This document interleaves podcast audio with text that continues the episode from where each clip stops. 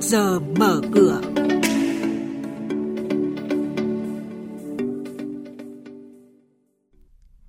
Thưa quý vị và các bạn, Ngân hàng Phát triển châu Á hỗ trợ doanh nghiệp Việt do phụ nữ làm chủ. Sàn Upcom đón nhận mã cổ phiếu ngân hàng mới. Nhận định diễn biến giao dịch tại Sở Giao dịch Hàng hóa Việt Nam. Và đó là những thông tin đáng chú ý có trong chuyên mục trước giờ mở cửa ngay sau đây với các biên tập viên Bá Toàn và Xuân Lan. Thưa quý vị và các bạn, theo thống kê của Ngân hàng Thế giới, 10 năm trở lại đây, lượng kiều hối về Việt Nam tăng trưởng nhanh, đưa Việt Nam vào top 10 nước nhận kiều hối nhiều nhất toàn cầu. Bên cạnh việc tạo ra nguồn thu ngoại tệ ổn định, kiều hối còn có vai trò xóa đói giảm nghèo, hỗ trợ cán cân thanh toán quốc gia, giảm áp lực cho tình trạng nhập siêu.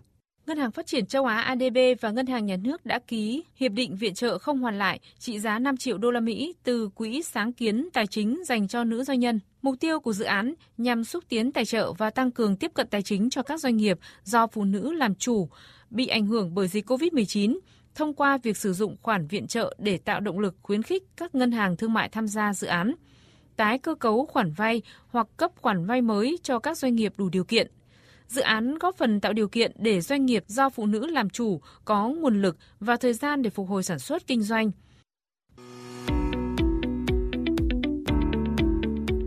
Quý thính giả đang nghe chuyên mục Trước giờ mở cửa phát sóng trên kênh Thời sự VV1 từ thứ 2 đến thứ 6 hàng tuần trong theo dòng Thời sự sáng diễn biến thị trường chứng khoán. Biến động giá hàng hóa được giao dịch liên thông với thế giới trên Sở Giao dịch Hàng hóa Việt Nam. Nhận định phân tích sâu của các chuyên gia tài chính, cơ hội đầu tư được cập nhật nhanh trong trước giờ mở cửa. Thưa quý vị và các bạn, Sở Giao dịch Chứng khoán Hà Nội vừa có thông báo chấp thuận đăng ký giao dịch cho cổ phiếu Ngân hàng Thương mại Cổ phần An Bình, mã cổ phiếu ABB trên sàn Upcom Nhận định về nhóm cổ phiếu bất động sản công nghiệp, nhiều chuyên gia cho rằng tiềm năng của nhóm cổ phiếu này trong năm 2021 vẫn còn rất lớn. Tuy vậy, cổ phiếu ngành này cũng đối mặt với một số rủi ro như sự trì hoãn trong phê duyệt ở một số dự án khu công nghiệp trong tương lai. Do vậy, ngoài yếu tố quỹ đất, nhà đầu tư vẫn nên lưu ý lựa chọn các doanh nghiệp có tiềm năng tăng trưởng, có sự minh bạch trong việc công bố thông tin cho nhà đầu tư. Về diễn biến trên thị trường chứng khoán, thưa quý vị và các bạn, sau khi liên tiếp thiết lập đỉnh mới của năm, VN Index gặp nhiều thử thách trước ngưỡng cản tâm lý 1.080 điểm trong phiên hôm qua. Sức ép lớn khiến VN Index nhiều thời điểm bị đẩy lùi qua tham chiếu, thậm chí giảm khá mạnh, Tuy nhiên, dòng tiền lớn vẫn chảy vào thị trường và tập trung sang nhóm cổ phiếu vừa và nhỏ.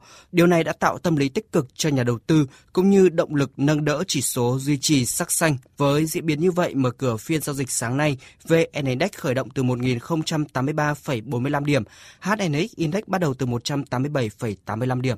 Tiếp theo là tin từ Sở Giao dịch Hàng hóa Việt Nam với các thông tin và diễn biến mới nhất trên thị trường hàng hóa thế giới.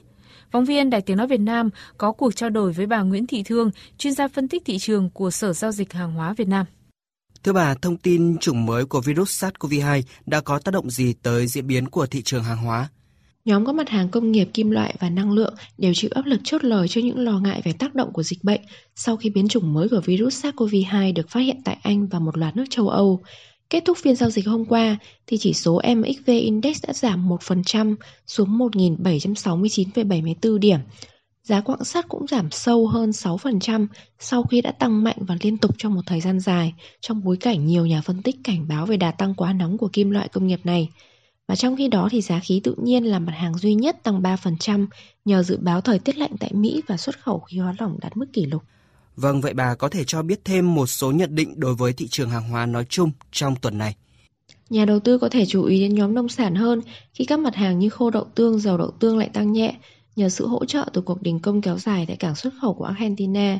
Còn trên thị trường năng lượng, thông tin biến chủng mới của virus SARS-CoV-2 có khả năng sẽ khiến các nước châu Âu tái áp dụng các biện pháp hạn chế đi lại, qua đó thì làm giảm nhu cầu sử dụng dầu thô. Và trong trường hợp các quốc gia lớn như Đức và Anh thực hiện phong tỏa xã hội thì sẽ có ảnh hưởng lớn đến nhu cầu năng lượng do hai quốc gia này thì có mức tiêu thụ nằm trong top 15 thế giới. Vâng, xin cảm ơn bà với những thông tin vừa rồi.